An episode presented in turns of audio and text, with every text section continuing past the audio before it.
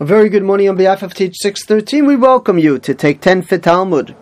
We are recording in Silver Spring, Maryland, and are so glad that you can join us. Gittin Daf Tzadi, Gittin 90a, pagination is 179. We have the privilege of doing the last daf of the Masechta today. The Mishnah begins on the top line. Beis Shammai Beishamai say, Lo yigarish adam a person is not allowed to divorce his wife, or should not divorce his wife, Elo imkein matza ba'ervas devar erva, unless he found in her something immoral that's violating the marriage, and that's something that he would take action because of her behavior. Shene'emar, ki matza ba'ervas davar, the pasuk in Pashas Kiseitze describing divorce, talks about an ervas davar, an immoral activity. And essentially, this being the final Mishnah of the Masechta, is telling us that this entire topic called Gittin, the ability to break a marriage, should only be employed in such an extreme case. Say, even if she messed up the food, davar, because the way Beis Hillel understands the pasuk is that it's a choice, either either erevas or davar, a thing, something that's offensive that she does intentionally to offend him, but it doesn't have to be so extreme as erva in order to justify a get. We'll see in a moment on Amud Beis that this is all in terms of permission, allowance. Are you allowed to do it? But on Amud Beis, we'll see how terrible it is and that it's strongly recommended against because of its ramifications. Rabbi Akiva Omer Rabbi Akiva says, Even if he finds someone nicer, he's allowed to break the marriage. And it will be if she does not find favor in his eyes. And Rabbi Akiva holds that too is enough to enable him to have this right to employ gittin. But again, as I mentioned, on Amud Beis, we'll see the ramifications of this behavior. Just because you're allowed to doesn't necessarily mean you should or morally could. I've asked this question regarding the Kamsa Bar Kamsa story as well, which came up in this Masechta. Is the owner of the home allowed to ask the uninvited or mistakenly invited guest to leave? Is he allowed to? Uh, perhaps him uh, technically, halachically, in a court of law, he might be allowed to, but that doesn't mean he should or could, and certainly the ramifications are going to be dire, like the destruction of a Beis Hamikdash, if you do employ all of your rights in a way that causes pain that causes embarrassment, etc. It's two different questions. And the question of our Mishnah is when can you? And then there's a question that we move on with in terms of when would you actually employ that if you asked advice from an appropriate mentor. The Gemara explores two aspects of Gerushin.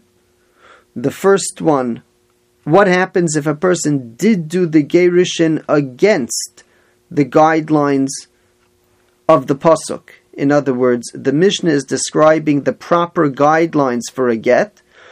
One approach is very liberal, but the other two approaches are very specific. You have to actually have justification what would happen about 20 lines from the bottom, Rav Papa Lo. If a person divorced without finding neither erva nor davar. He has no justification. In other words, according to Beis Shammai and Beis Hillel, if you do not paskin like Rabbi Akiva, what would happen if you divorced in the type of case that only Rabbi Akiva would allow? He simply wants to change. Would he have to take her back? Amalei and Rava answered, Midgoli Rachmana Gabi Ones. The Torah describes in the case of assault, lo kol yamav, that the husband has to take her as a wife and not send her away. Kol yamav ba'amod v'hachzir.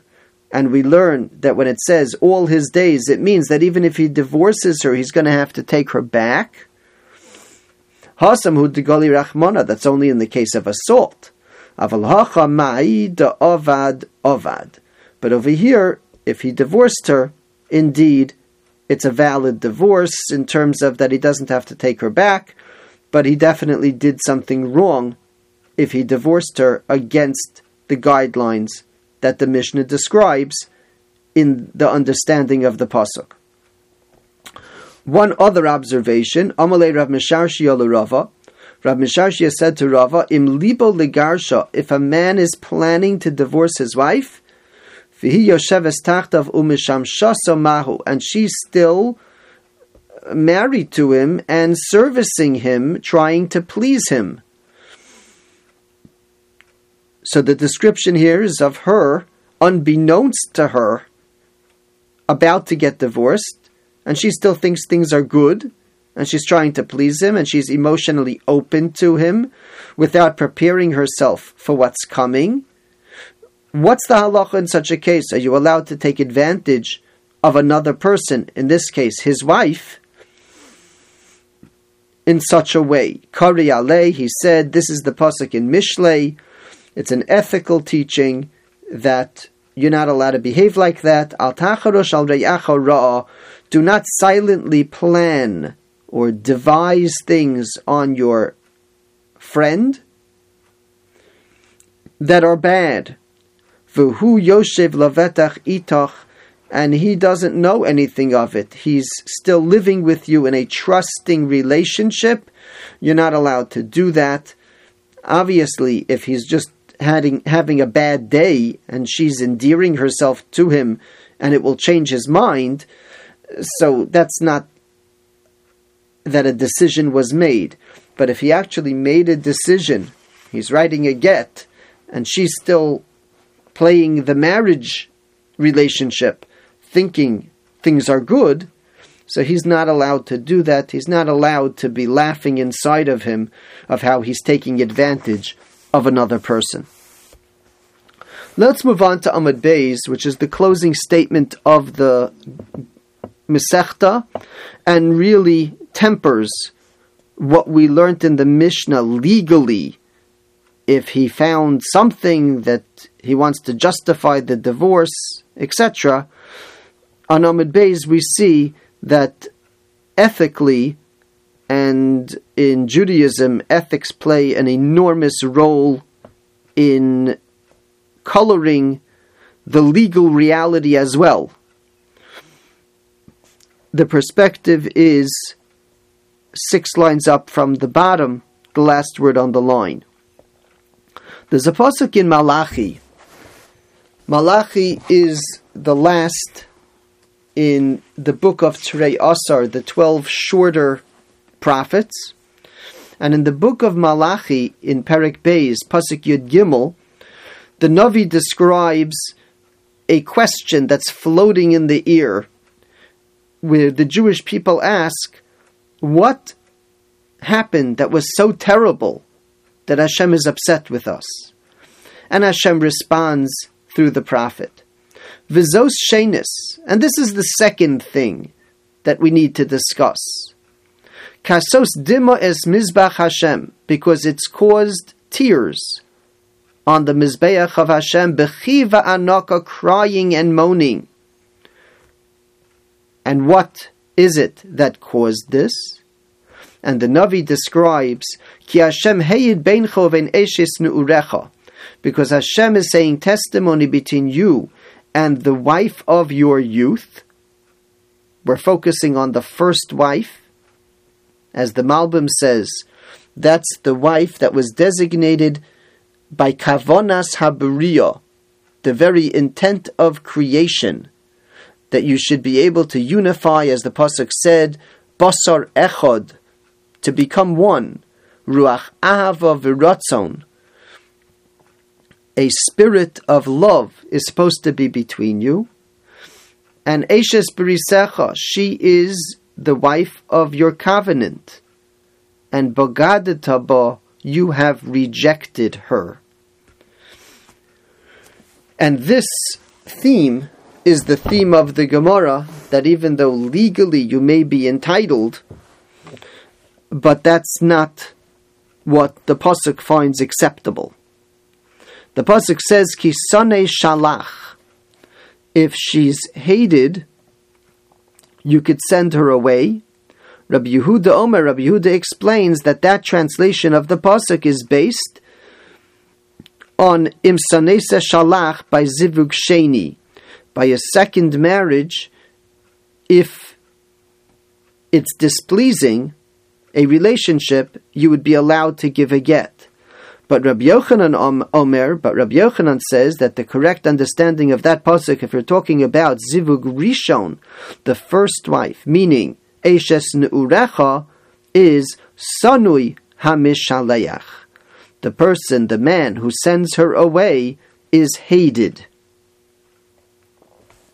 To Omer Rabbi Lazar on the next line, because Rabbi taught, Kalamigarish Rishona, anyone who sends away his first wife, Afilu Mizbeach Morid loved the Ma'os, even the Mizbeach cries tears regarding such a breakup. And the Mefarshim wonder why the Mizbeach is the one that's pouring tears on such a breakup. And different explanations have been given. I'd like to suggest that the Mishkan the mini sanctuary that we build with our spouses is reminiscent indeed of the Beis Hamikdash itself. And just like in the Beis Hamikdash, there's such a thing as sacrifices that are brought on the Mizbeach.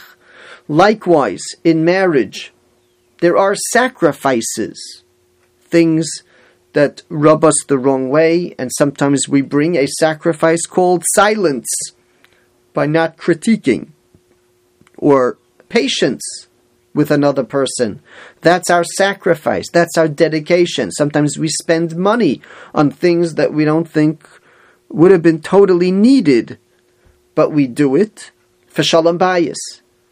Those are the sacrifices involved in the Mishkan Ma'at. And when we don't do them, and instead take things to an extreme, which results in the get that's described in this Gemara. So afilu mizbeach moded demos, the mizbeach itself cries because its corresponding mizbeach was not used properly. Hadun aloch miseches gittin. We daven for the opportunity to study Meseches Gittin again more thoroughly. Yeshakoach and thank you for joining.